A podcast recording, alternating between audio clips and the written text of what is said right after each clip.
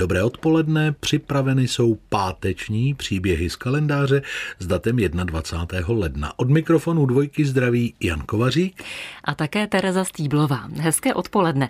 V úvodu obvykle zvažujeme, co o dané osobnosti říci, abychom vám ji přiblížili. No, tentokrát ovšem musíme hledat, co neříct, abychom ji hned neprozradili. Možná, že jsem právě něco prozradil a když naznačím, že Tereza bude ráda, že je to opět žena, uh-huh. tak jsem vlastně napověděl víc, než jsem chtěl. No ale zpátky k podstatě naší dnešní osobnosti. Někoho čítankovějšího si jen těžko představíte. A ty jsi taky rád, že to je žena, určitě. no, čítankový autor, to by vlastně mohla být první nápověda. No, když to dáme do souladu s tím, co jsem řekl před chvilkou a upravíme to na čítankovou autorku, tak rozhodně mohla. Hm. V těch čítankách je líčena hlavně jako eh, sociálně citlivá česká buditelka. No já nepochybuji o tom, že sociální cítění určitě měla, ale ji samotnou hmotná nouze provázela celým životem. A z toho bychom mohli udělat druhou nápovědu, chudá vlastenka. No pak se ale těžko můžeš divit, že za pár krejcarů prodala vlastní babičku. No tak trošku bych zabrzdila, to jsou docela silná slova, Honzo. Ale, ale vůbec ne, je to čistá pravda a taky je to třetí nápověda. Aha, já už vím, kam míříš. No, jméno dnešní osobnosti každopádně prozradíme až po písničce. Posloucháte příběhy z kalendáře na dvojce. A my věříme, že u rozhlasových přijímačů patrně nesedí nikdo, kdo by nepoznal, že ústřední postavou dnešních příběhů bude spisovatelka, která zemřela 21. ledna 1862, Božena Němcová. Rozená Barbora Panklová, dodávám jen pro pořádek. Jméno Božena přijala až v dospělosti, ostatně byla to běžná praxe českých vlastenců. Asi si také vybavíte a ty vybavíš, Terezo, všechny ty rodomily, Sudipravy a Bolemíry. No jistě hned mě napadl soudce Sudiprav Retik a jeho dobrá ano. paní Dobromila. Ty jsou mi dobře známí, protože mimochodem jsem jejich životopis zpracovala do jiného pořadu velice mm-hmm. podrobně. Ale zpátky k naší Betty Němcové, eh, jak si říkala, a ke jménu Božena, protože přehnanou zbožností podle vzpomínek současníků tato dáma rozhodně netrpěla. No, říká se, že to souvisí s romantickou pověstí o Oldřichovi a Boženě. Barbara Panklová si možná podvědomně přála, aby jí z jejího, metaforicky řečeno, života pradleny někdo unesl. A tedy ideálně kníže mm-hmm. a Oldřich nejlépe nebo nějaký jiný. Ty asi nenápadně narážíš na její sympatie k aristokracii. Ty se nejviditelněji zrcadlí, řekněme, v idealizované podobě laskavé paní kněžny z babičky, viď? Hm? No jejím předobrazem byla Kateřina Vilemína Zaháňská, o níž se šuškalo, že mohla být biologickou matkou Boženy Němcové. Panklovi je totiž mohli dostat jen na vychování. Tahle teorie byla v minulosti velmi populární a ani dnes ji všichni všichni badatelé ještě neopustili. No já se nedivím, protože jí nahrává hned několik zvláštních okolností. Tou první je už datum narození Boženy Němcové, které dosud nelze jednoznačně potvrdit. No pokud by se opravdu narodila v únoru 1820, jak se často udává, začala by podle školní evidence chodit do školy ve věku čtyř let a sedmi měsíců. Matka ovšem opakovaně udávala rok narození 1818. No, zní to rozporuplně, podivně, stejně jako řada dalších věcí. Barončino vychování na zámku v Chvalkovicích, anebo třeba drahý šperk, který kněžna Zaháňská dala k svatbě. To no, asi nebylo běžné. Asi ne, ale co nevyřešili literární historici za 200 let, to my dva asi dnes za jeden rozhlasový pořad nevyřešíme. No, Každopádně kněžnou české literatury 19. století Božena Němcová určitě zůstává. Jak už jsme si dnes na dvojce řekli v příbězích z kalendáře, Božena Němcová, o které vyprávíme, bývala paní Betty. Johann Pankl, její otec, respektive muž, jehož jsme zvyklí za jejího otce pokládat, byl Rakušan a mluvil jenom německy. Barbořina matka, zase musíme podotknout, pokud její matkou skutečně byla, Terezie Novotná, ho poznala ve Vídni, kde sloužila. A také ona byla zvyklá mluvit německy. Škola v České Skalici, kam Barunka docházela, byla pravda česká. Ve vyšších ročnících se ovšem mělo vyučovat německy což se v Čechách obecně spíš nedodržovalo. Nicméně Němčina tu byla také samostatným předmětem a Barunka v ní byla velmi dobrá. Údajně za svačiny psala spolužákům úkoly z německého jazyka. Ve 13 letech jí pak rodiče poslali na vychování na zámek v Chvalkovicích, aby se jí tu dostalo dalšího dominantně německého vzdělání. Podtrženo sečteno, česká vlastenka vyrostla v německé jazykové kultuře. Není se tedy co divit, že jejími prvními literárními pokusy byly německy psané básně. Když se potom nadchla pro vlastenectví, Němčinu pro své literární pokusy na dobro odvrhla. 18. díl Otova naučného slovníku z roku 1902 dokonce praví, že, cituji, spálila německé verše, jež posud psala a s nadšením konvertitky pohroužila se do literatury české. Němčina ji ovšem ani v jejím vlasteneckém období úplně neopustila. Vzhledem k okolnostem jejího života i života v monarchii to vlastně ani nebylo možné a byli na tom podobně i ostatní vlastenci. Chce se mi říct pochopitelně. Německy tedy psala například řadu dopisů, přátelům mimo slovanský okruh, nakladatelům. Výhradně německy si dopisovala také s matkou a sestrou. S manželem si psali sice česky, ale jeden i druhý z češtiny do němčiny občas spontánně přecházeli, a to dokonce v rámci jediného souvětí. To by mě zajímalo, jak takový dopis vypadá. Budu si muset někde něco najít. Každopádně platí, že jakkoliv Boženino srdce hořelo pro češtinu, vládla stejně dobře oběma jazyky. Což jejímu vlastenectví nebylo vůbec na škodu a mnohdy se to velmi hodilo. Hmm. Glückliches Weib, řekl bych. Tedy šťastná to žena. Taky přecházíš v jedné větě prostě z Němčiny do češtiny a jde ti to báječně. Na já, selbstverständlich, to se tady v Českém rozhlase občas může stát. Příběhy z kalendáře na dvojce patří 21. ledna slavné české spisovatelce Boženě Němcové. Teď se nelekněte, pomůžeme si v dalším výkladu, no řekněme popkulturním odkazem. Ty máš na mysli tu scénu, kterou chci otevřít eh, další část našeho povídání mm-hmm. a která je z filmu Forrest Gump.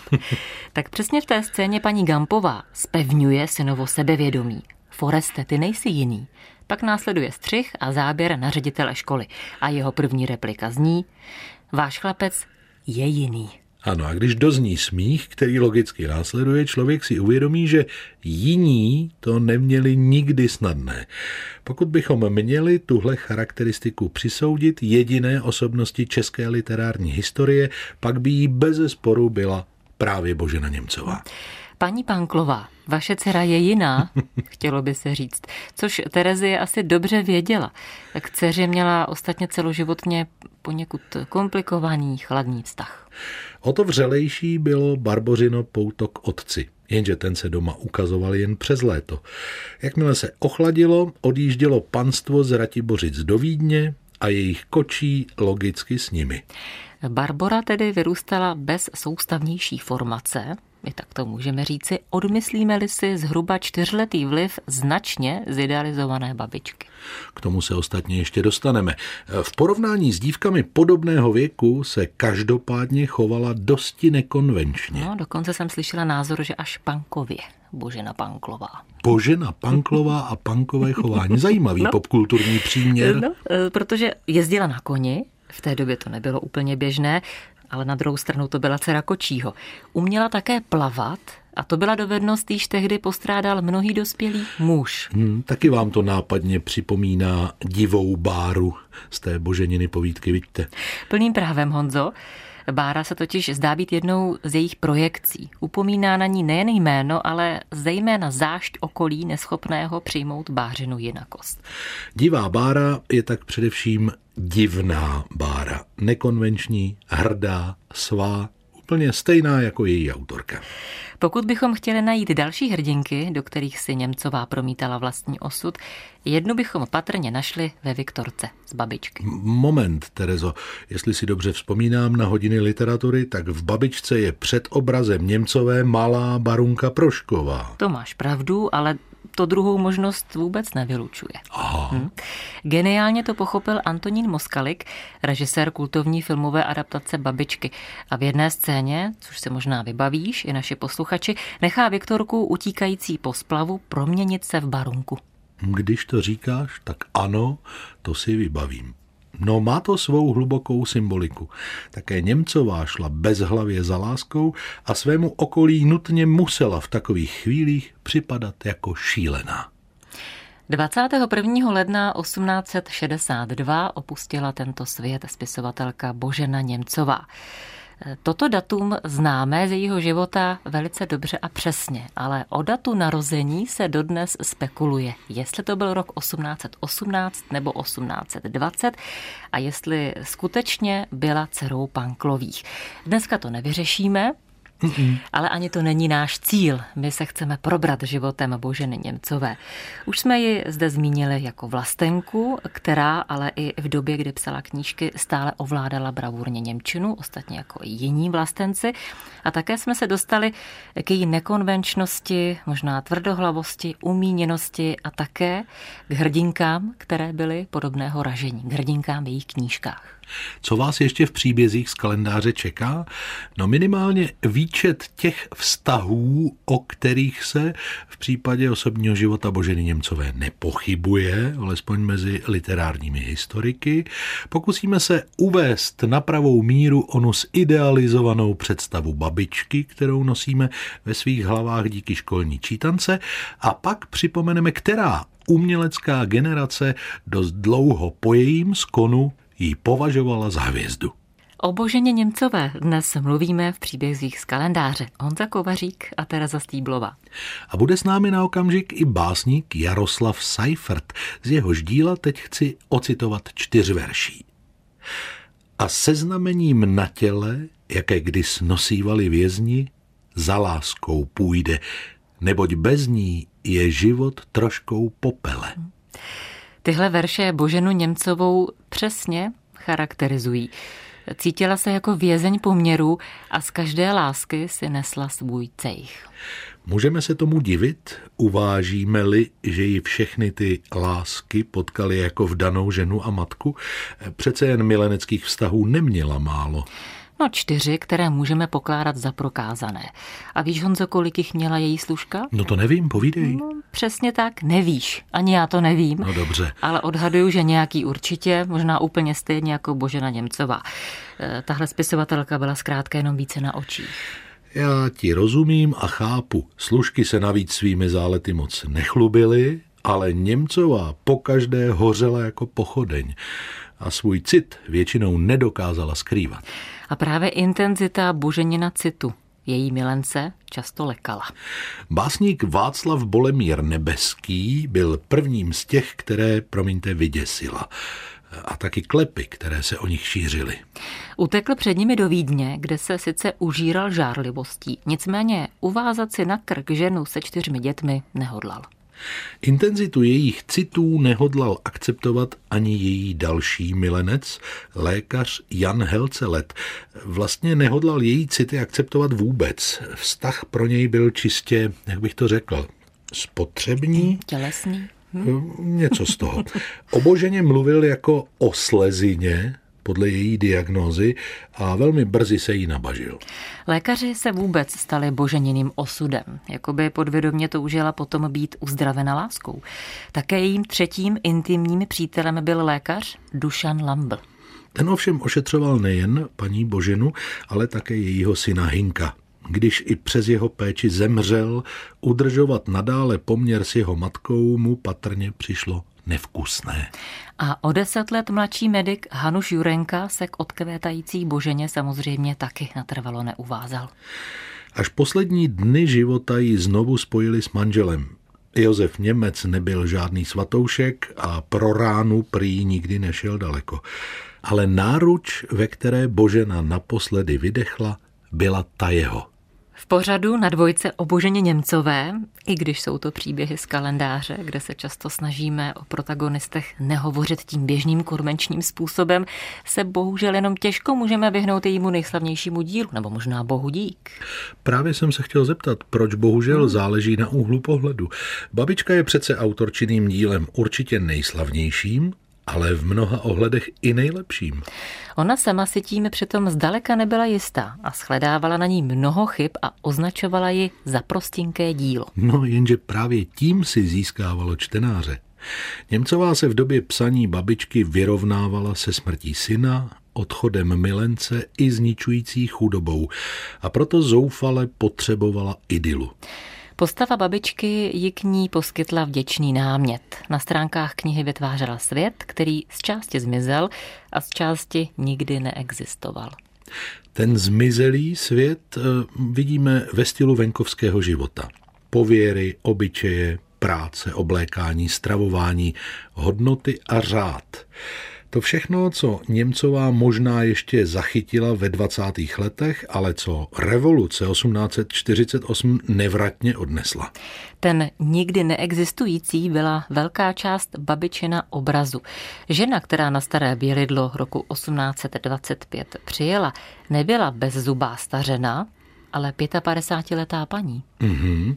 Také babičina holubičí povaha se jen velmi málo slučuje s faktem, že Terezie, která ji do Ratibořic sama pozvala, ji pro neustálé hádky za čtyři roky odlifrovala ke své sestře. Ale i tak to vydržela dlouho. Čtyři roky. Babička tím pádem nemohla zemřít na starém bělidle obklopená láskou celého kraje. Ve skutečnosti zemřela ve Vídni v úplné bídě a pochována byla do hromadného hrobu. Hmm, taky paní kněžna jen těžko pokládala babičku za šťastnou to ženu. Pokud ji vůbec vnímala, pak zcela určitě jen jako nejasnou skvrnu kde si na pozadí. Úplně na mě z toho jde deprese, Honzo. Takže nic z babičky není pravda. Právě naopak, Terezo. Je to ta jediná pravda, nevyvratitelná jako každá pravda literatury. Hmm, už vím, kam míříš. Vědci mohou dokázat, že Jan Žižka zemřel vidoucí. Stačí hmm. málo něco přesvědčivého vykopat a nebo najít v archivu. Ale nikdy nikdo nedokáže, že Oněgin se nakonec oženil s Tatianou. Takový důkaz nelze přinést. A stejně tak nelze ničím a nikdy vyvrátit že babička ze starého Bělidla byla ta nejlaskavější žena v kraji a paní kněžna se s ní radila o svém životě. Nijak jinak to prostě nebylo. Božena Němcová, protagonistka dnešních příběhů z kalendáře na dvojce, inspirovala nejen své současníky. Osobnost, v jakou dorostla, dokázala okouzlit hned několik generací umělců. Hned po smrti se ovšem národní hrdinkou nestala. Žilo ještě příliš mnoho těch, které její svobodomyslnost spíše iritovala. No ale mělo to i své výhody. Unikla tím alespoň na čas osudu Karla Havlíčka Borovského, který stačil stuhnout v kamennou sochu během několika let. ale současně neupadla v zapomnění a na tom má zase zásluhu manžel Josef Němec, který inicioval vydání celého jejího díla. Hvězda Boženy Němcové pak začala raketově stoupat díky básnické generaci meziválečné avantgardy. Mezi stěžení díla s námětem jejího života patří Halasova sbírka Naše paní Božena Němcová a taky Seifertova skladba Vějíř Boženy Němcové. Obě jsou z válečného roku 1940, kdy si národ potřeboval připomínat své velké postavy. Tím a také 120. výročím Boženina narození je dán patos obou děl. Patrně nejpůsobivější reflexí fenoménu Božena Němcová v této generaci je ovšem jiné Seifertovo dílo, totiž skladba Píseň o Viktorce. Básník tu vší silou svého talentu vyzdvihl nejenom postavu Viktorky, ale i spisovatelku samu. A uveďme rovnou, že za to byl po zásluze potrestán.